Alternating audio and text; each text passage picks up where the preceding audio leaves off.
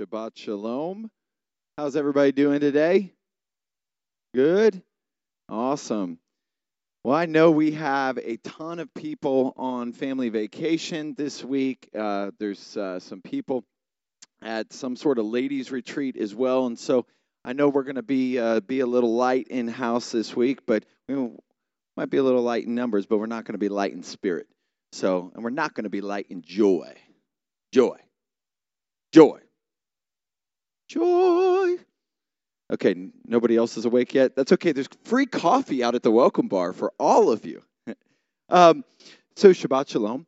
Uh, going to go over a couple of housekeeping announcements for you guys. Uh, we might be a little bit light this week, but next week and the week after that, we are definitely not. Uh, we've got Camp Yeshua is uh, starting a week from tomorrow. As you can hear, one team is definitely very excited about that. Um, next week brings uh, our brother Rico Cortez. He will be here as our guest speaker. Uh, the week after that, we will have Matthew Vanderels, and we'll have a lot of families in uh, in town for Camp Yeshua. So a lot of people coming in for that. I think we have uh, 325, 330, something like that, who are going to be coming in. So not all of them will be here with us for Shabbat uh, next week or the week after, but we definitely will have some guests. So please uh, bring some extra food for oneg, stuff like that, so that we can be very hospitable on the Sabbath to our traveling uh, neighbors and traveling guests.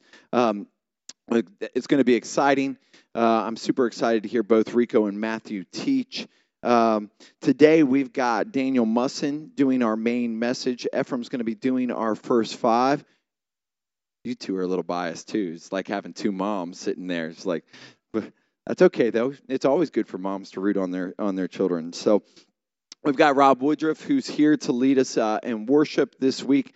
Um, Want to let you know uh, that uh, the Feast of Tabernacles, I'm going to keep hitting on that one because uh, there is over 600 people who are already registered. It is a limited amount of space in the campground.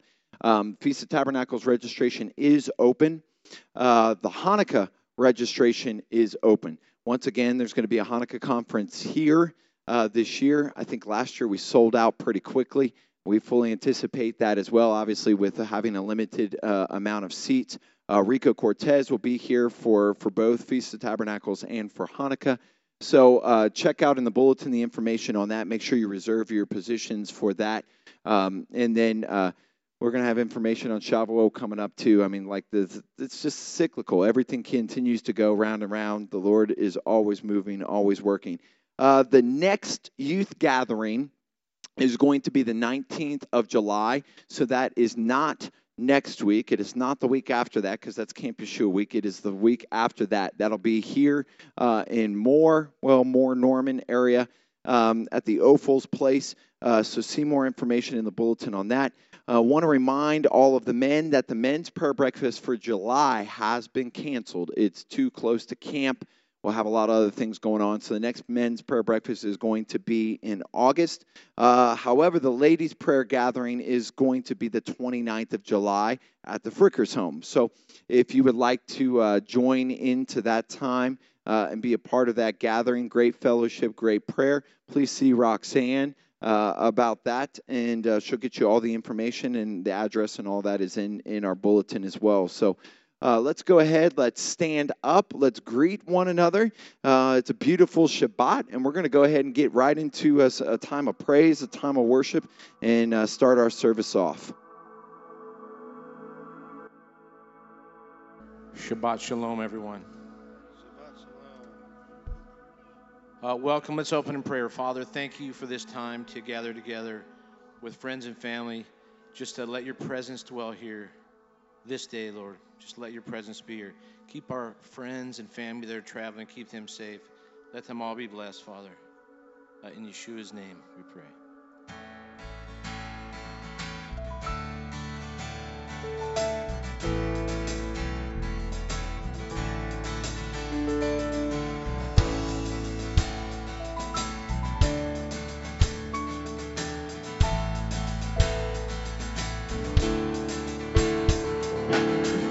These are the days of Elijah, declaring the word of the Lord. And these are the days of your servant Moses, righteousness being restored. And though these are days of great trials, of famine and darkness and sword, we are the voice in the desert crying, Prepare ye the way of the Lord. Behold, he comes, riding on the clouds, shining like the sun at the trumpet's call. So lift your voice, it's a jubilee, and out of Zion's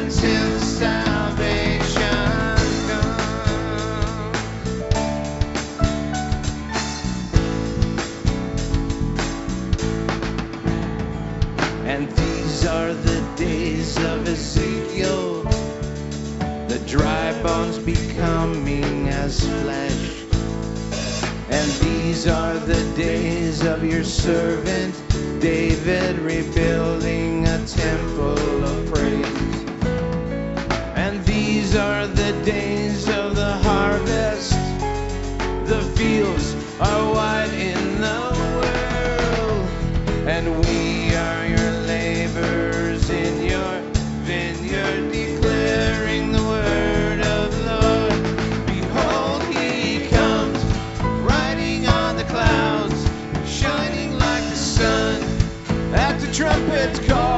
call.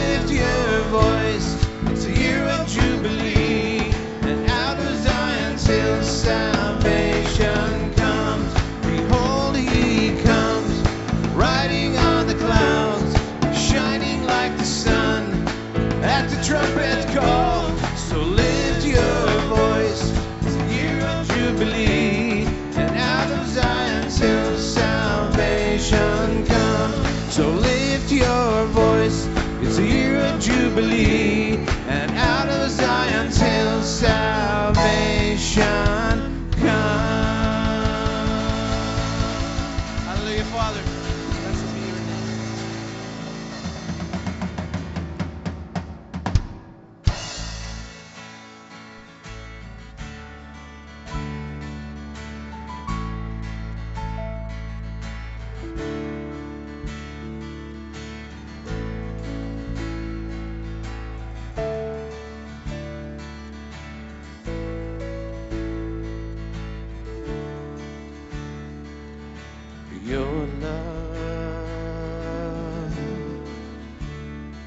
is extravagant. Your friendship intimate. I find I'm moving to the rhythms of your grace. Your fragrance is intoxicating in our secret place.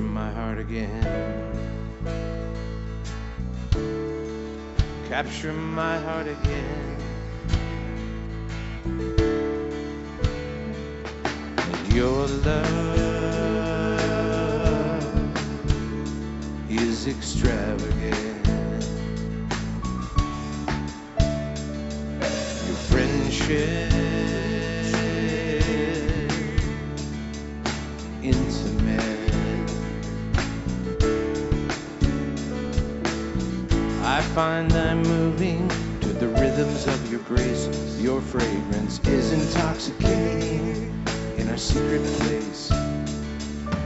Your love is extravagant. Spread wide in the arms of Messiah is the love that covers sin. No greater love have I ever known. You consider me a friend. Spread wide in the arms of Messiah is a love that covers sin.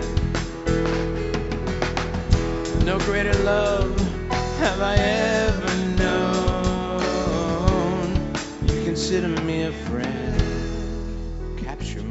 my heart again. Capture my heart again. Capture my heart again.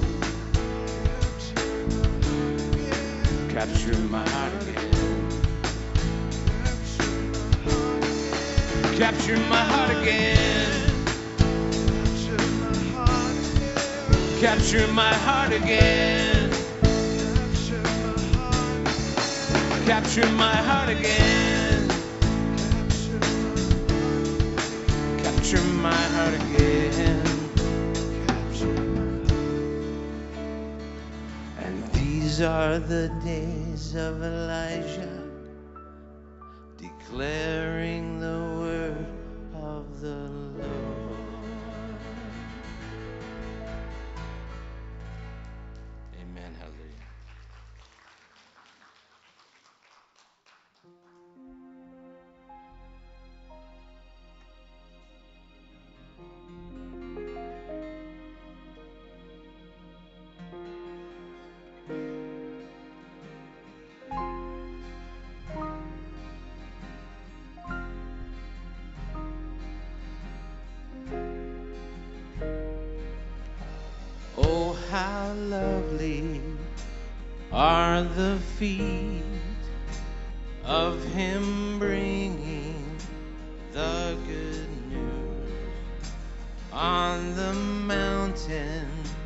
to proclaim peace, shalom, salvation. Baruch haba. Bashem Adonai Baruch haba Bashem Adonai Oh how lovely are the feet of him bringing the good news on the mountain to proclaim peace, shalom, salvation. Baruch haba Bashem Adonai Baruch haba Bashem Adonai. The King of Israel is coming again. The time to turn to Him is now. Get on your knees and call on His name, and you will be saved. Yes, you will be saved. Call on the name, Yeshua. Call on the name, Yeshua. Call on the name. Won't you call on the name? Call on the name. Yeshua, your God is King.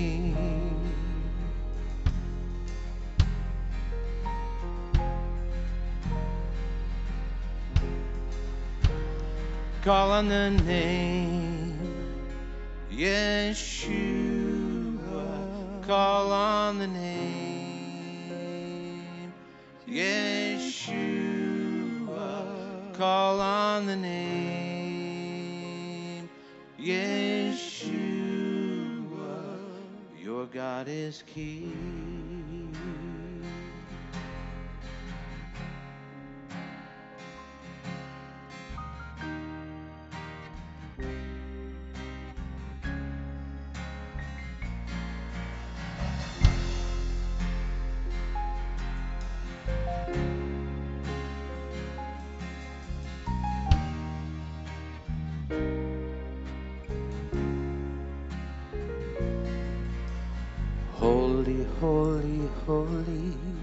Is the God of Israel. Elders bow and worship as the angel voices swell. Fragrant clouds of incense swirl around the throne of grace. Lord, we bow in worship at the brilliance of your face. We cry, Holy, Holy,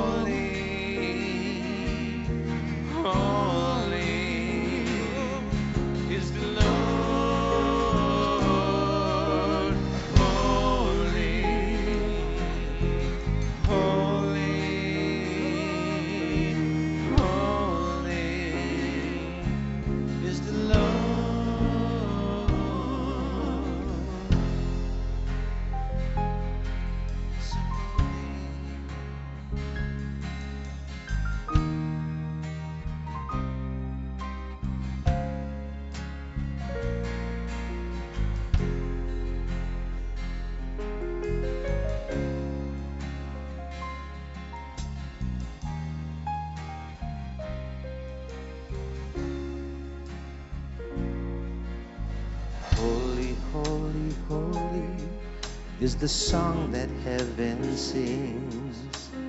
All creation praise him. Hallelujah, Elohim.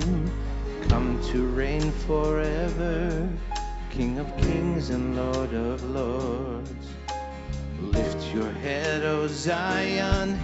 Open wide, you ancient doors, and cry,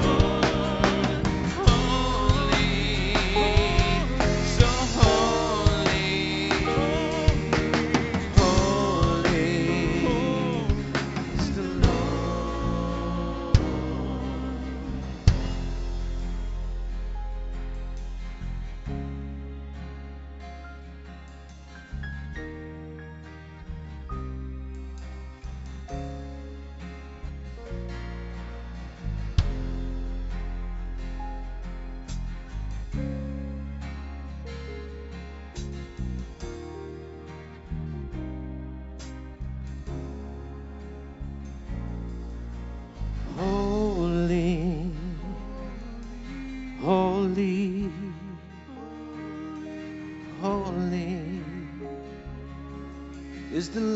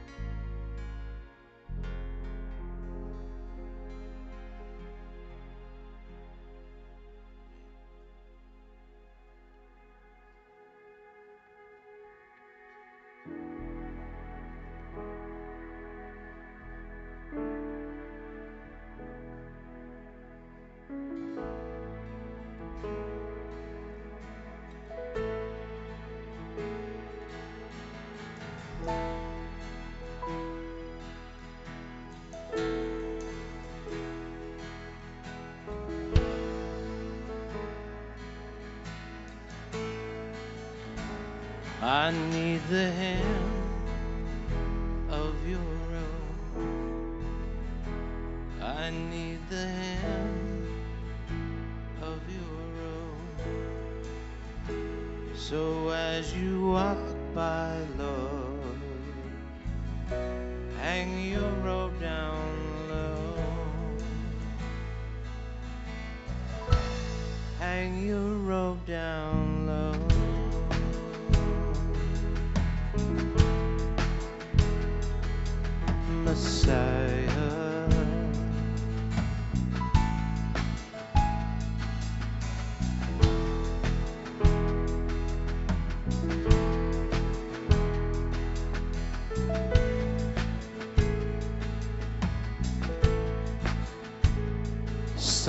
day.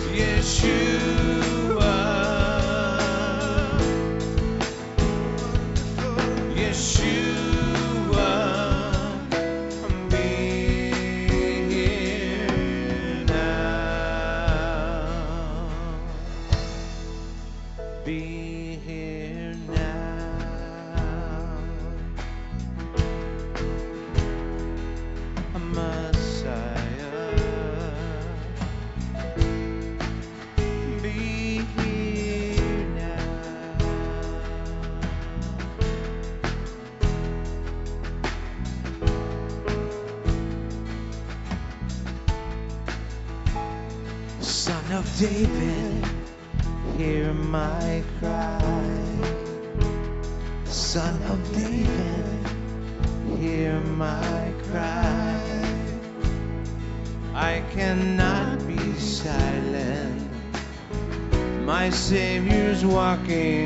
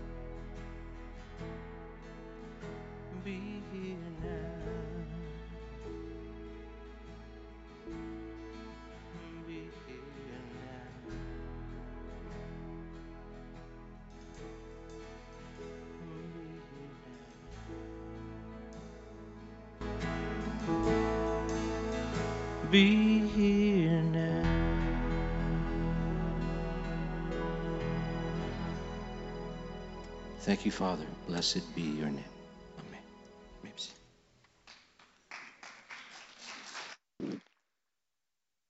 So I cry, Yeshua. That was the cry of the blind man. Heard that Yeshua was walking by.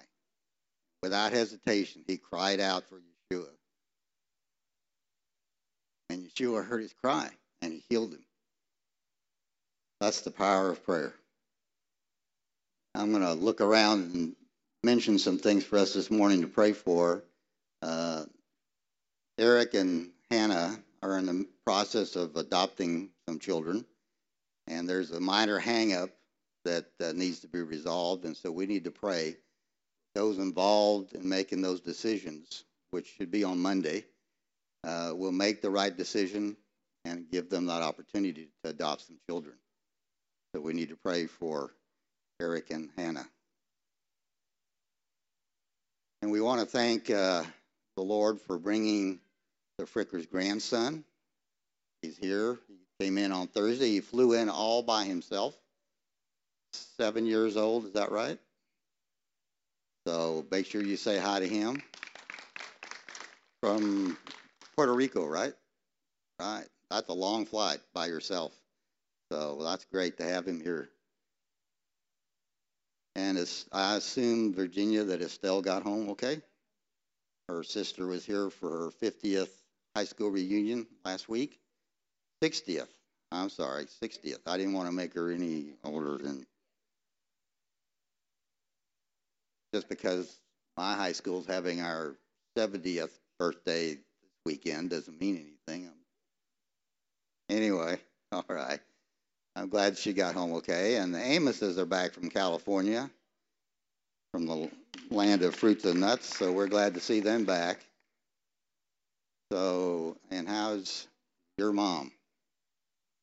No, who was it had the surgery on her? Yeah. Okay, Karen. How's she doing?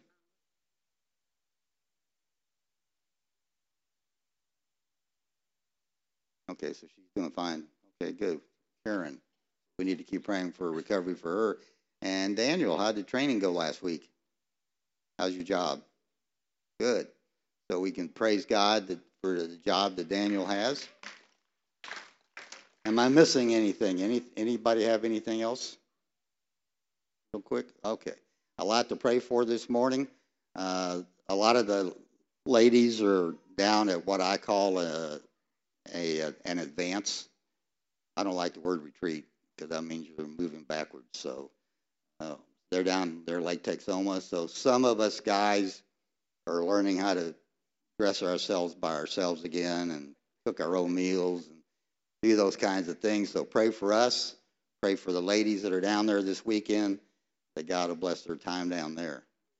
All right. So I'm going to give you all a few minutes to pray, and then I'll close it.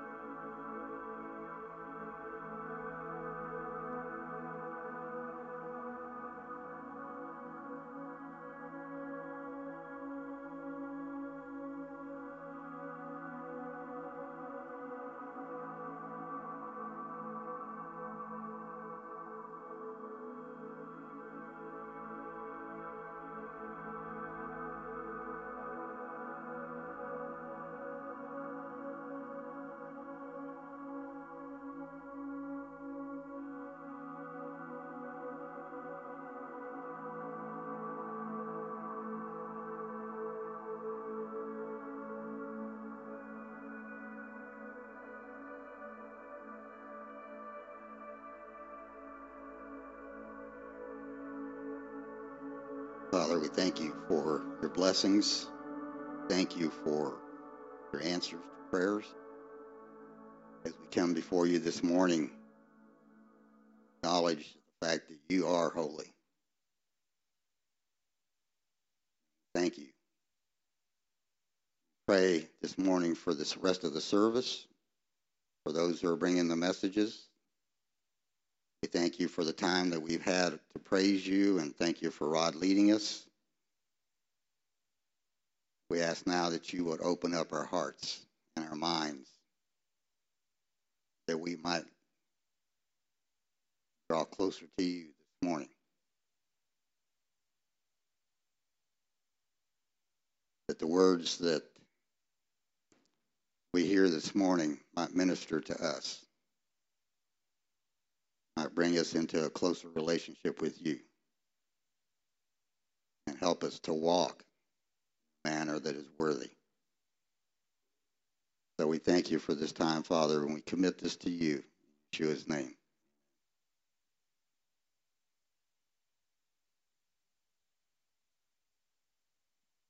Let's go ahead and bring up the kids, and we'll offer a blessing upon them this week.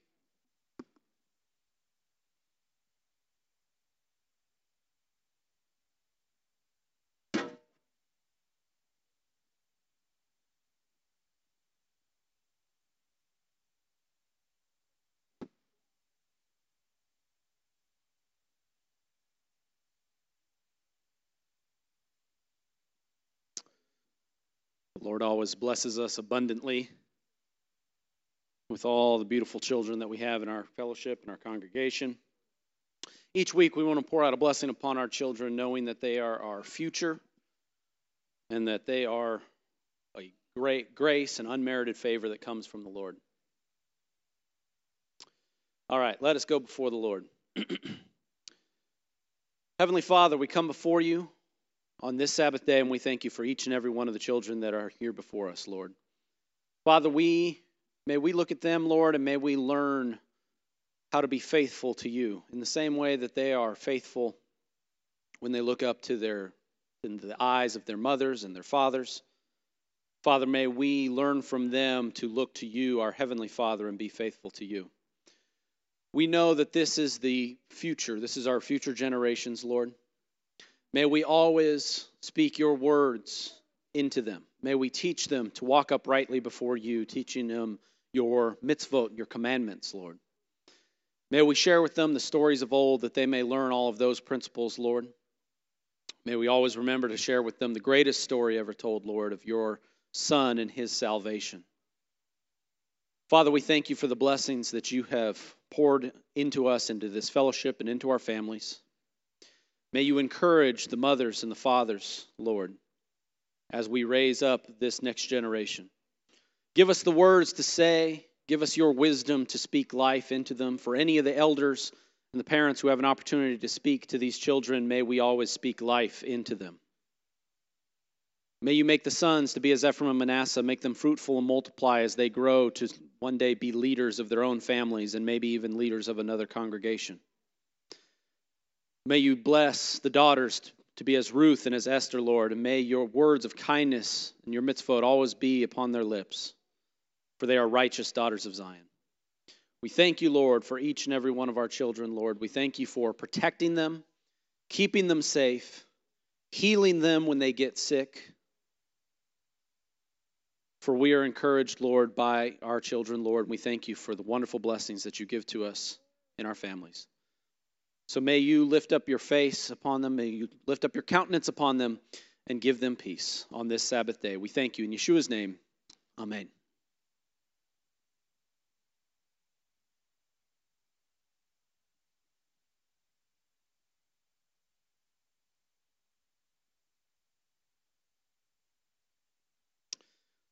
Shabbat Shalom.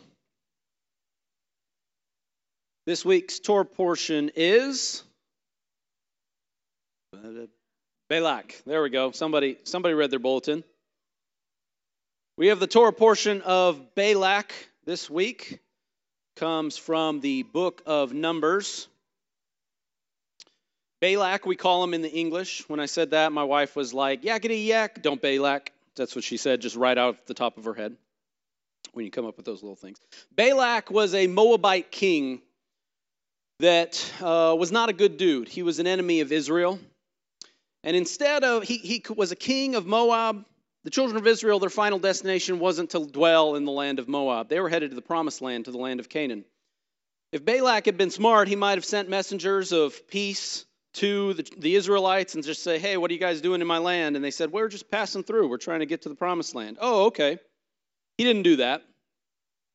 Instead, he was an enemy of Israel and he just wanted to, he was jealous of what they had, that they had a God in their midst. And they had been, they had just conquered, basically, they left Egypt, the world power at the time, left them in waste and are traveling through the, the wilderness. And this king Balak, he, I, I believe there was jealousy in, in his heart, and he wanted what they had. He was envious of the children of Israel. He wanted to conquer them he was at least to at least to his credit he was smart enough to know that he couldn't just go and just start a war and just physically put an army together and go and fight them he was smart enough to know that that wasn't going to work he knew there was a god in their midst so what he did instead was he called for this one guy named balaam who was a prophet as the scripture says and he called him and he, he goes and he's like i'm going to pay you to come and curse the children of israel because we can't we, I can't defeat them with an army with a brute force. I need you to spiritually curse them so that then I can defeat them. So to his credit, he did know this was a spiritual war, not just a physical war. That's about the only good thing, maybe, or the smart thing that Balak knew. Otherwise, this guy was a bad guy. Most of our portion, though, is about this man named Balaam.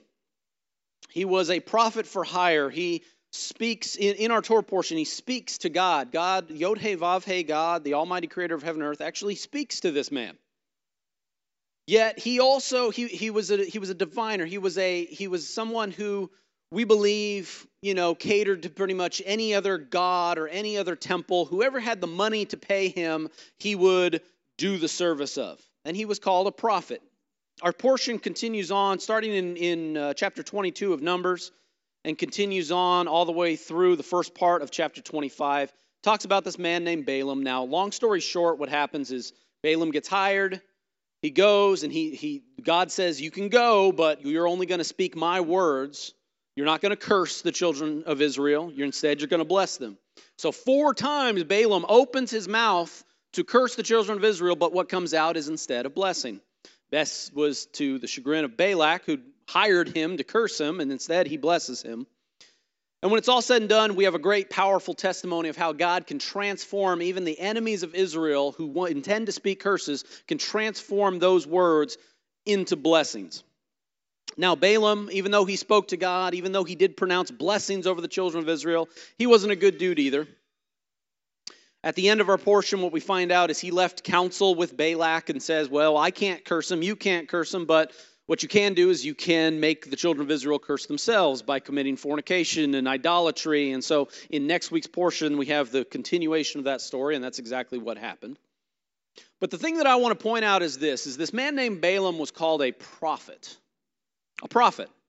When we hear the word prophet, what we immediately think is we think, oh, that's somebody who gives prophecy. Sometimes uh, the first at first blush we hear the word prophet and we might think, "Oh, that's somebody who says something profound and and predicts the future of something that's going to happen in the future." This gift of prophecy of things of a prophetic nature or all these things that are going to happen in the future. That's not entirely true according to the biblical definition of a prophet.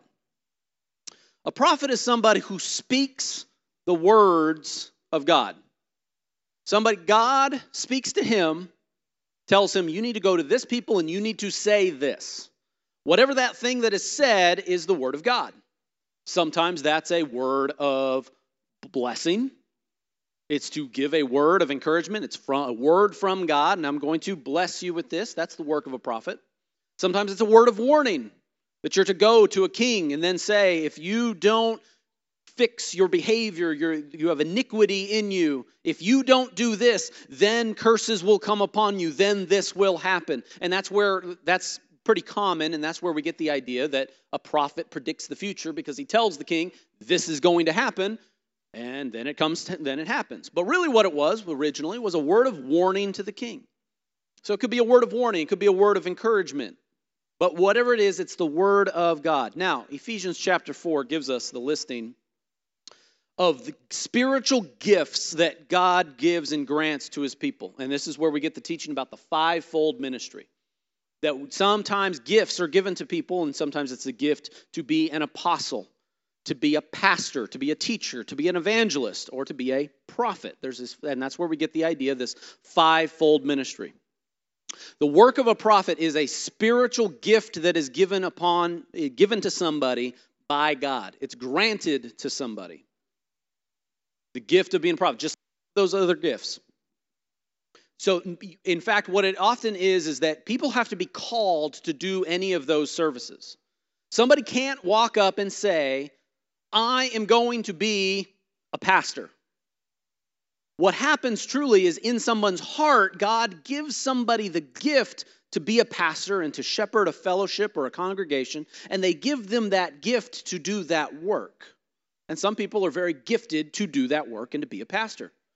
The people that stand up and declare themselves to be a pastor, they stand up, they very quickly, if they are not truly called to do that service or to do that work, you will find that out very quickly.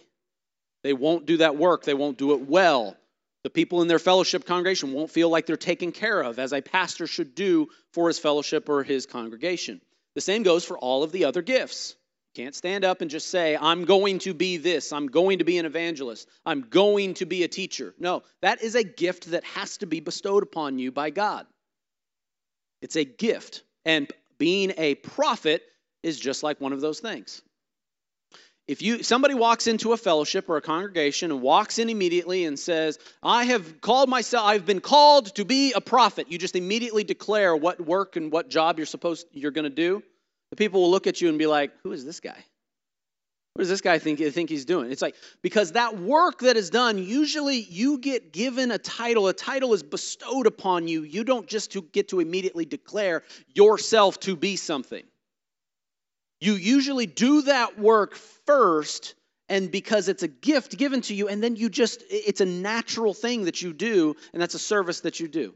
Now, with every gift that has been given to the people, whatever spiritual gift, it can be used for good, it can also be used for evil. You can misuse a gift that has been given to you. It's the same way within our, with our children. You give them a gift, you give them a toy sword. My son, Titus, he loves swords. He walks around with a sword and a shield all day long. Big foam sword that we give to him. He's cute. He's hilarious when he's running around with a sword and shield and we're playing, we're having fun, doing sword fights or whatever. However, and we can have some fun with that, at the same time, he can take that sword and he can run up to one of his sisters and he can just swat him right across the face. At that point, we would go to Titus and we would take that sword that was a gift given to him and we would take that gift away because he misused the gift that was given to him. In the same way, every spiritual gift that is given to us can be taken away by the one who gave it to us, by God, especially if we misuse that gift. Balaam in our story was a prophet. He was given the gift of prophecy to be able to speak the word of God, but he misused it. He used it for profit. He used it for financial gain. He realized that it's like, oh, I can be, I can speak the word of God, and I can, I can be hired by other people to come and say, hey, come. Uh, what, what does the world, word say? Well, there's a fee. Okay, we'll pay you this. Tell us the word of God. Oh, this is a pretty good system right here. Put my name out here, and I'm going to be hired for that purpose. There are modern day Balaams among us today. People that have been given Uh, there, there have been evangelists and televangelists and all kinds of people that have been given the gift to speak the word of God or to or to be a, an evangelist or to be a pastor to do all these things. But with all of those gifts they can be misused. And you can probably think of somebody that you've either seen on TV or maybe a pastor of an old church or somebody who has misused the gift that God has given to them for financial gain just like Balaam did. When it's all said and done those gifts are taken from those people. They, people have a fall, whatever it is, but those gifts can be misused. We have to pay attention, make sure that any gift, spiritual gift that has been given to us, that we don't misuse it, that we use it as God intended it to be used. When God gives us a word, if you do the work or the service of a prophet and you have a word to speak to somebody, you have to give the word that God has given to you, share that. And it's not for your gain, it's not for your benefit. The word belongs to God, it's not yours. The gift was given to you, and then it's given to you so that you give it to somebody else. Don't look at any skill or gift that has been given to you and think that you're going to use it to just gain income, uh, uh, uh, financial gain try to get something a little on the side with it. No, it belongs to God. It's a gift that's been given to you so that you can minister to somebody else. This is my other counsel because a lot of us, some people might think what their spiritual gift is or might know what that spiritual gift is. Don't stand up, like I said, stand up and say, You have this gift and you are giving it to somebody. Whenever you receive a really nice gift from somebody, a really nice one, is it good to go and just proclaim to everybody that you got a brand new car. Hey, I go. Somebody gave me this incredible gift, and and and, and see, look at it. You go and you you you brag about it to everybody. Is it good for you to do that? Of course not. So when you've been given a spiritual gift by God, and maybe you know what that gift is, don't stand up and don't be bragging that you have that gift. Just use it. Use it for good. Do what you're supposed to do. Because among us, I believe that people have been given spiritual gifts among us, and there are apostles among us, and pastors among us, and evangelists, and prophets, and teachers among us. Don't stand up and declare yourself to be that title. Just do the work. Just use the gift that God has given you and do that work in that service. In the same way that if you receive a precious gift, don't go blabbing it to everybody and proclaiming all of these things because then that invokes a spirit of jealousy. That invokes other people to, to, to just, I don't want to work with you if you're going to, because some people, because of all those gifts, sometimes one is more needed in a certain area than others. And so then it causes people to think one is more important than the other. Either way, just do the work. Just use the spiritual gifts that God has given you for good, for your fellow brother. You can know in your heart what that gift is, but just do that work, do that service, minister to the people, minister to the brethren. Don't misuse it. Because if you misuse it, it can be taken from you. We don't want to be another Balaam. Instead, we want to be the people of God, called by God, a kingdom of priests, holy before God, and serving Him in all the ways that He's called us to serve. Amen? Heavenly Father, we come before you on this Sabbath day. We thank you, Lord, for the teachings and instructions from your Torah portions, Lord. Even when we see the testimonies of sinners, Lord, and mistakes that people have made. Though you give gifts to everyone, Lord, not everyone is of you and do your work and do your service. Father, may we learn from the testimonies of sinners and those that have come before us, Lord, that we might be edified, that we might be encouraged, that we might know how to properly serve you and serve your kingdom. We thank you, Lord, for the spiritual gifts that you've given you. We, we thank you, Lord, for putting people in our midst, Lord, to encourage and speak to the brethren, to pray for the brethren, to pray for one another, to encourage and uplift, to share your word. We thank you for every person in our midst that might have that gift to share with the people. Father, we thank you for being among us, for choosing us from among all peoples, but may we always remain humble, Lord, knowing you, you are sovereign, you are king, we serve you, and we only speak the word that you would have us to serve. Sometimes, Lord, you do meet our needs, you take care of us. But may, may we never look for additional gain, financial gain, or any other additional benefits, Lord, that would contribute to the greed of man. So, Father, we love you. We bless you and thank you for everything that you're doing in our lives, for this service, for this congregation, for everyone here. Thank you for your Shabbat, your day of rest, and for all the blessings you give to us. We give you all the honor, the glory, and the praise. It's in your Son, Yeshua, we pray. Amen. Daniel Musson.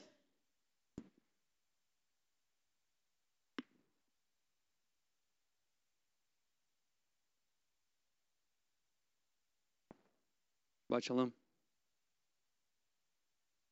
Heavenly Father, we thank you for this day, this opportunity you've given us today to meet together, to walk, to halak our faith with one another. We ask, Father, that you would guide the next few minutes.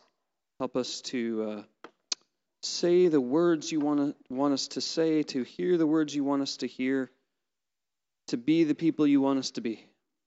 We surrender this time to you and we pray this in your name. Amen. Good to see your smiling faces here today. Uh, good to see Nathaniel amongst us today. Yes. And and of course Nathaniel's grandparents are here as well, so good to see them. Yes. So uh, as uh, as Ephraim was talking about, this uh, week's parashah is Balak. Okay, and um, there's some very interesting things that take place in this this parashah. See, what happens is, of course, as Ephraim already laid out, uh, this this king of Moab, he comes and he says, um, uh, "There's a bunch of people uh, that are about to enter my land. I need to do something about this." So, to try and soften up their defenses, so to speak, he goes and he hires this guy named Balak, and because Balak is known as a prophet. And so he goes to, to Balak, sends messengers to him, and says, How much will it take to get you to prophesy over them so that I will have victory and they will be uh, defeated? Okay? So, um, or this is rather for uh, this man named Bilam. And so this, this prophet Bilam, he then, uh, you know, goes through this negotiation process. Uh, lots of details involved here. The Lord told him no. He says, but please, but please, but please. And the Lord says, all right, fine, but I only speak the words I say to you. Okay, so so then Bilam says, "Okay, I'll go." And so what happens is Balak brings him up to uh, these different locations to look over the children of Israel and to utter these, you know, these prophecies. And so, of course, what Bilam does each time is he says, "Okay, set up so many sacrifices and and go through this process, and then and then I will, uh, you know, utter these words." And each time that he does this, and this happens three times, each time he utters these words of blessing over the children of Israel. As he is looking over the encampment of Israel, he utters these words of blessing when he was hired to curse them. Okay? And of course, Balak is like, What are you doing? You're supposed to curse them.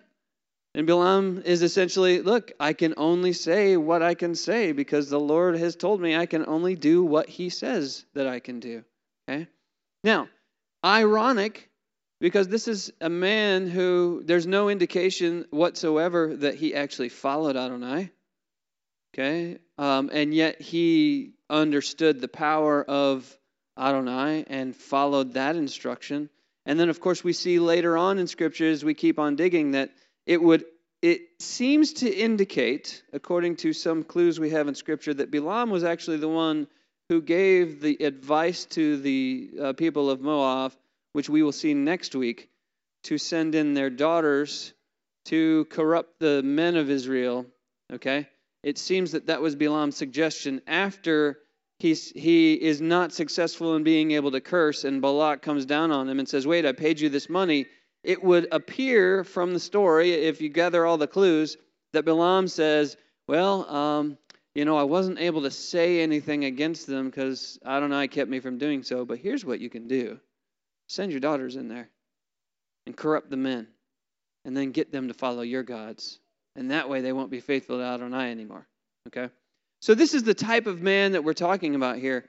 Um, now, the irony of this is that, you know, this Balaam here, he was a a prophet for profit. Okay? Um, we might call that a prophelier, right? Um, and, and yet, this man who was hired by a, an enemy of Israel, and by all accounts, he wasn't a friend of Israel. And yet, the words that he spoke are uttered every Shabbat. How fair, how goodly are your tents, O Yaakov, your dwellings, O Yisrael. Every time that we have a Shabbat service at one of our functions, whether that's at Sukkot or Shavuot or something like that, one of the songs we sing, Ma tovu ohalecha Yaakov, mishkenotecha Yisrael. These are the words of Bilam. How goodly are your tents, Olecha, Yaakov, your dwelling places, Mishkenotecha, Israel. These words which this, this man, this, this prophet for hire, spoke over the children of Israel, 3,000 plus years later, we're still saying those words in the form of a blessing. So the question here is this man who was did not have the right intentions, if we examine what took place, he wanted the money. The whole reason why he agreed to go with Balak is because this man wanted to get paid. Okay? So his intentions weren't, weren't pure. And yet, this man's words, 3,000 years later, are still held in high esteem. So the question we have here is if this man, whose deeds and thoughts were impure, his words are still known 3,000 years later. What's going on with the words we say? Does man who follows after other gods have more impactful words than we do? If we say our hearts are right and if we are committed to Adonai and if we are doing our best to serve him, shouldn't our words carry more weight than this man? Well, the question is what are the words that we're speaking? Are the words that we are speaking blessings over others? Or, unlike the man who had ulterior motives, who was prevented from cursing, do we, who claim to have pure motives, curse others? Maybe that's why our words are not being remembered years later. Are we standing above the children of Israel as Balaam did, looking at over the children of Israel and speaking blessings over them? Or are we finding every opportunity that we can to besmirch, criticize, complain about, and slander others? Here's the thing we all have differing opinions, right? None of us are going to agree 100% on 100% of the topics. But at the same time, is our speech hateful toward one another because of those differences?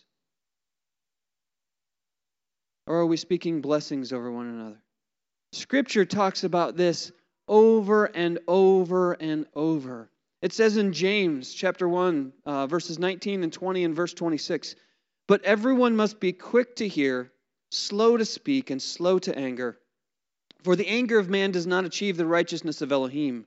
If anyone thinks himself to be religious and yet does not bridle his tongue but deceives his own heart, this man's religion is worthless. Ouch. Is our religion worthless? If we don't bridle our tongues, that's exactly what James says. Paul says in 1 Corinthians 13, the love chapter, right? He starts it off with this If I speak with the tongues of men and of angels, but do not have love, I've become a noisy gong or a clanging cymbal. Now, for those of you who are under the age of 40, you might not quite get this reference. Okay? For those that are over the age of 40, this actually should bring a mental image to your mind. You should, when you read this verse, there should be a, a an image that um, you should remember, okay? See, if you're under 40, let me explain to you what's going on here, okay? So there was this show back in the 70s called The Gong Show, right? Now, think about it this way for everyone who's under 40 and doesn't understand what I'm referencing American Idol, okay? America's Got Talent, The Voice, right? These different talent shows. That's what this was. Only here's what happened. There was this, there was a, a, and this was the original one, okay? There was a group of judges, you know, a panel of judges, and what their job was was to um, you know rate this talent. And so people would come on with their various talents. Now, it wasn't always um, you know super talented, okay? Sometimes people went on the show for one specific reason. All right, but here's what happened is that people would come on and they would entertain people by doing showing off their talent. Well, at any point, one of the judges, instead of, you know, hitting an X if they pass, okay, because this is what they do on one of the shows is they, they all hit the button and, and they're on to the next stage, right? No, that's not how it started. With the Gong Show, what actually happened was if your talent wasn't so talented, okay, they would go over and they would smash this big gong. And that was your signal. Uh, you're done, buddy. Get off the stage. Okay? But a gong, okay, has this very, um, you know, resounding sound, very loud, and kind of makes you shudder and, and, and wake up and say, What's going on? Okay? Well, this is exactly what we see here in 1 Corinthians 13 when Paul says, If you speak with the tongues of men and angels but don't have love, you're like that big. Well, that's not very peaceful. Okay? Um, and so what happens here is that we have, uh, you know, unfortunately become very much like that oftentimes. Now, for the same group of people who uh, recognize this, this gong show uh, reference, you'll also probably be very familiar with a phrase that, uh, you know, I uttered many times as a child, and I'm sure you did as well. Sticks and stones may break my bones, but words will never hurt me. Right? So now this was a this was a phrase that we grew up saying. In other words, when someone would insult us as a child, this would be our response. Your words can't hurt me. You might hurt me with something physically, but your words mean nothing to me. Because words will never hurt me. Okay? Now, here's the thing. Obviously, that's not entirely accurate because words carry power. Okay? But we also live in a day and an age now, in this time, when your words, um, you know, they end up eliciting the response of words because anything you say is going to offend somebody. Okay?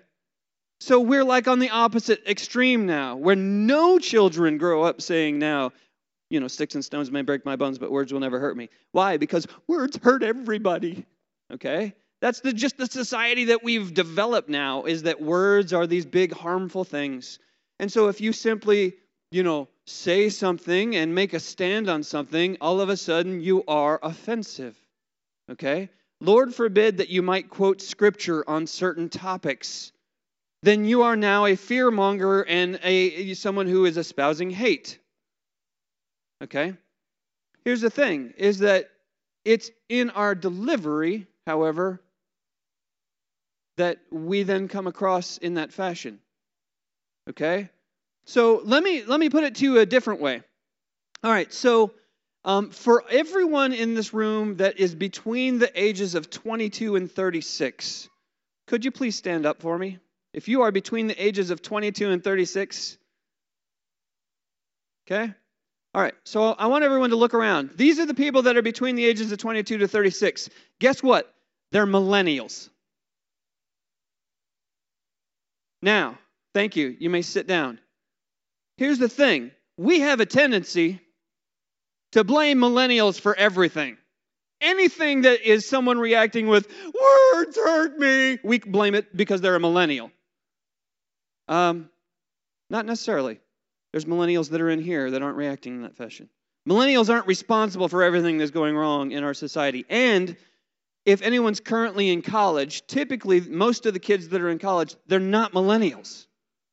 Okay, so let's stop using millennial as a curse word.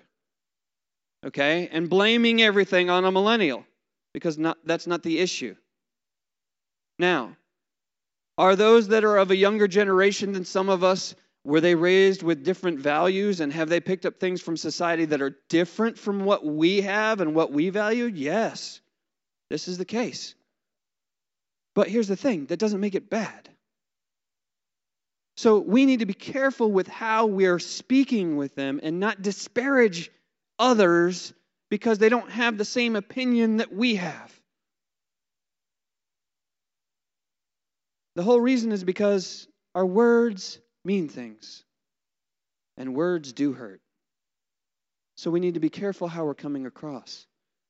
Titus, uh, Paul wrote a letter to Titus, and in chapter 3, verses 1 and 2, he says, Remind them to be subject to rulers, to authorities, to be obedient. Hmm, we could talk about that for a while.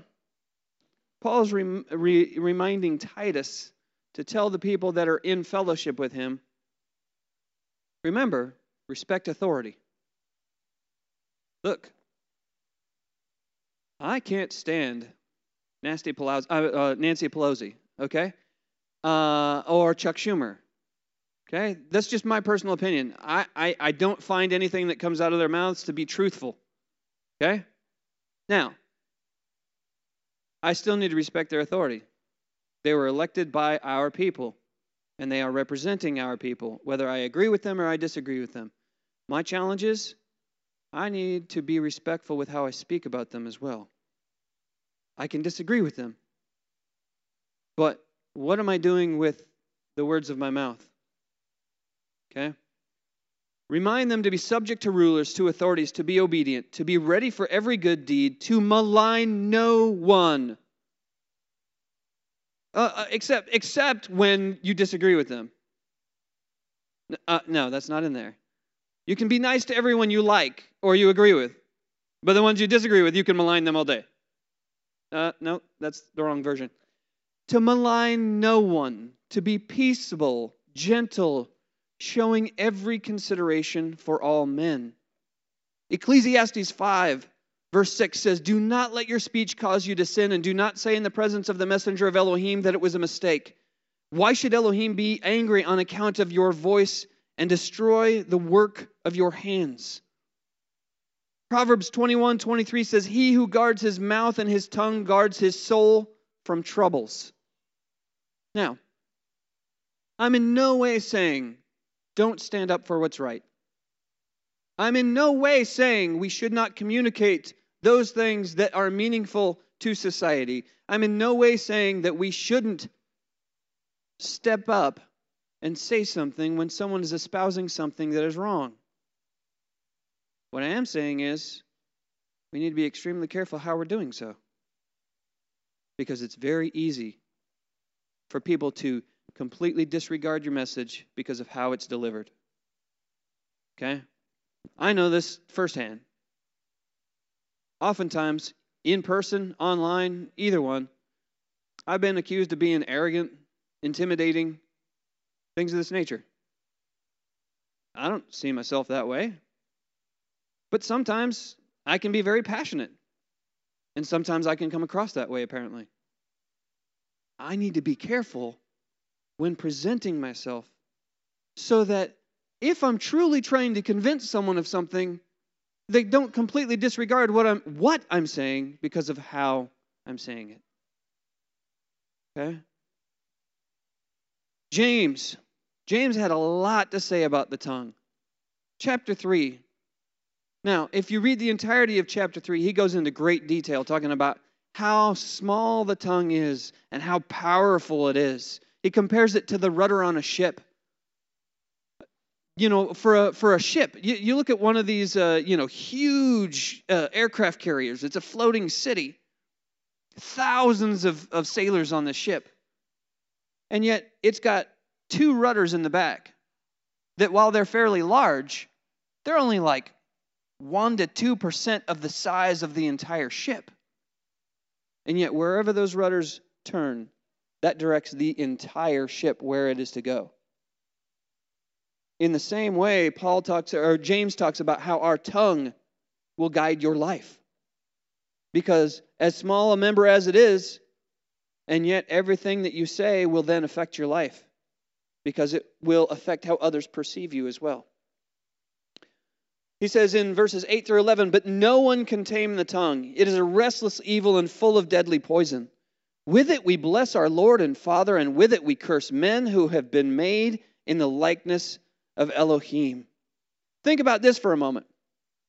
When we curse somebody, when we say something denigrating to somebody, when we say something derogatory to someone, what we're saying basically is, you didn't do a good enough job on them. He's the one who fashioned them in their mother's womb. He's the one who brought them here to the world for a purpose. Now, I may completely disagree with what their stance is on something. But I also need to recognize that He's the one that fashioned them. And so, as much as I might disagree with certain politicians and certain people that are pushing certain agendas in our society, I also need to recognize that all authority is established by Him. And some of these people have been put there because He's allowed it to be.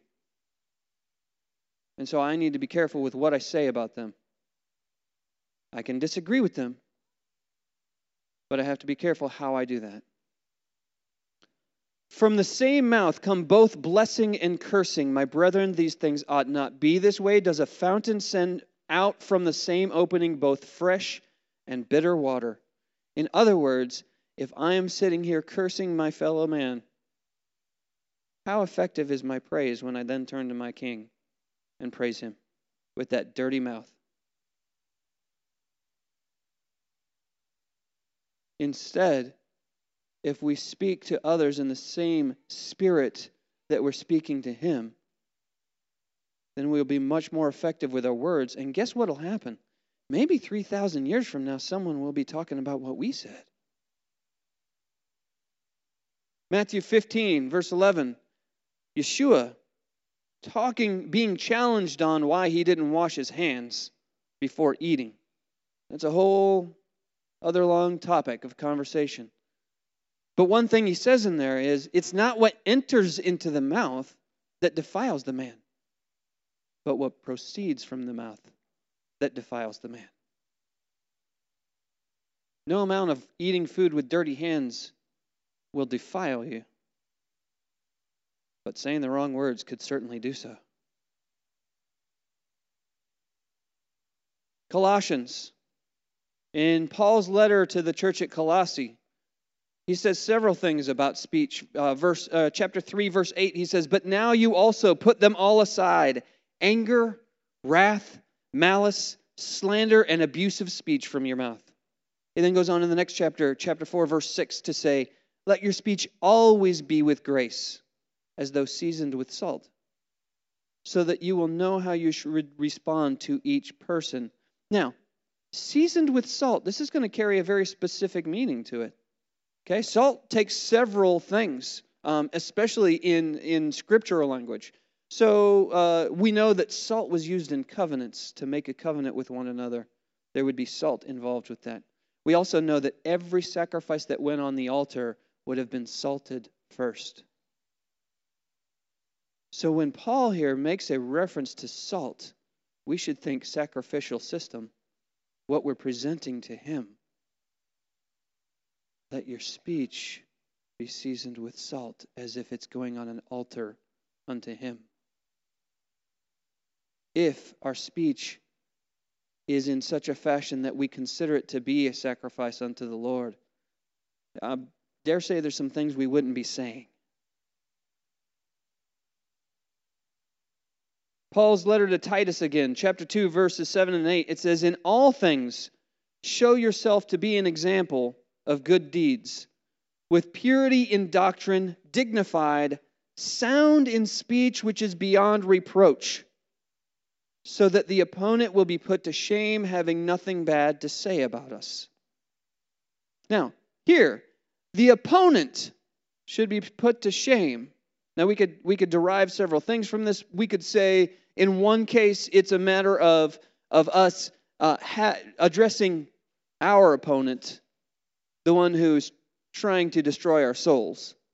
Okay, so we could reference and say, well, this is referring to the devil, Hasatan, whatever we want to call him.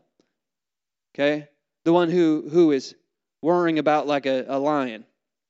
Okay, that opponent. Now, we could also say that this simply means those with which we are interacting that are opposed to us. Let them give them no room to blame us. Nothing bad to say about us. If we have sound speech. Matthew 15:11.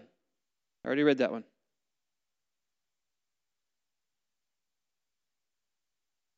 The words of, uh, of this prophet for hire, Bilam. These words have existed for over 3,000 years now. They are used specifically to bless the children of Israel on Shabbat during a, a Shabbat service. All of Israel utters these words in the synagogue on Shabbat. How ironic for us to think that a man who was not devoted unto Adonai would have consecrated speech. Speech that's then set aside and used for a holy purpose on a regular basis. There's power in words. Let's make sure that we wield that power appropriately. Let us not be accused of being a clashing gong, but rather may our words, like the words of Balaam, be words that are uttered in much later generations as words of blessing. May the words we speak be remembered by future generations as a blessing. Let's pray. Heavenly Father, we thank you for the instruction your word brings. We ask that. Uh, you would forgive us, Father. We repent of the things that we have said and the ways that we have said things that have brought dishonor to your name. We repent, Father, for looking at our brother and calling him fool when you have told us not to do these things. Father, you know our challenges. You know that we are surrounded by a society that does not value what you value. We are faced with many challenges. We're faced with many ideologies that, quite frankly, are a very challenge for us to speak peaceably about. And we know that your kingdom is being assaulted by many of these things. And yet we also know that you are the defender of our faith. You are the great king. And there's nothing that we can do or say that will change what you are going to do. We ask that you would help us to be faithful witnesses, that we would be good representatives while we are given that opportunity here in this physical reality. Father, forgive us for speaking unpeaceably towards other people.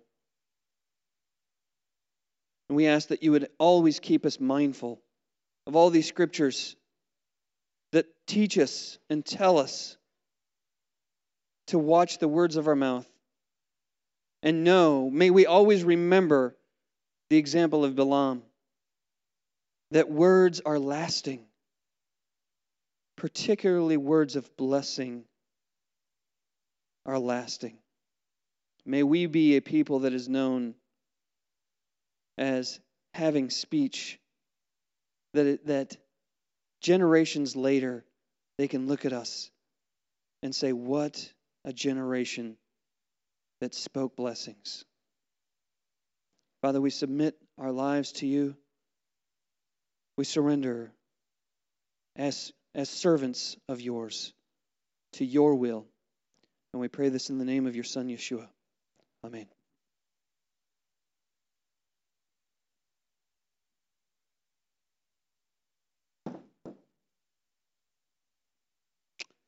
We could all rise, please.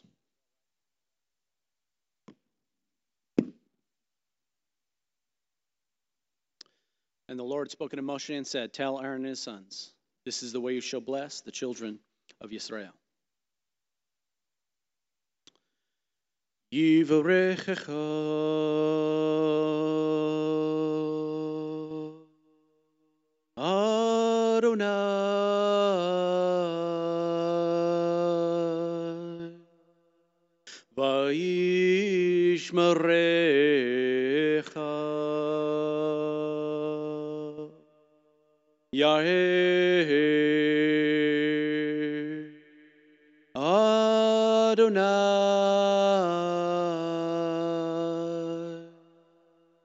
Banav Elecha Vichunecha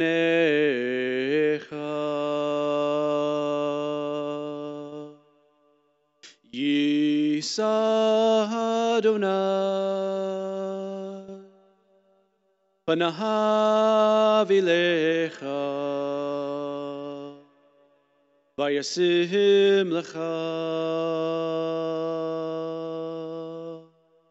Lecha Shalom.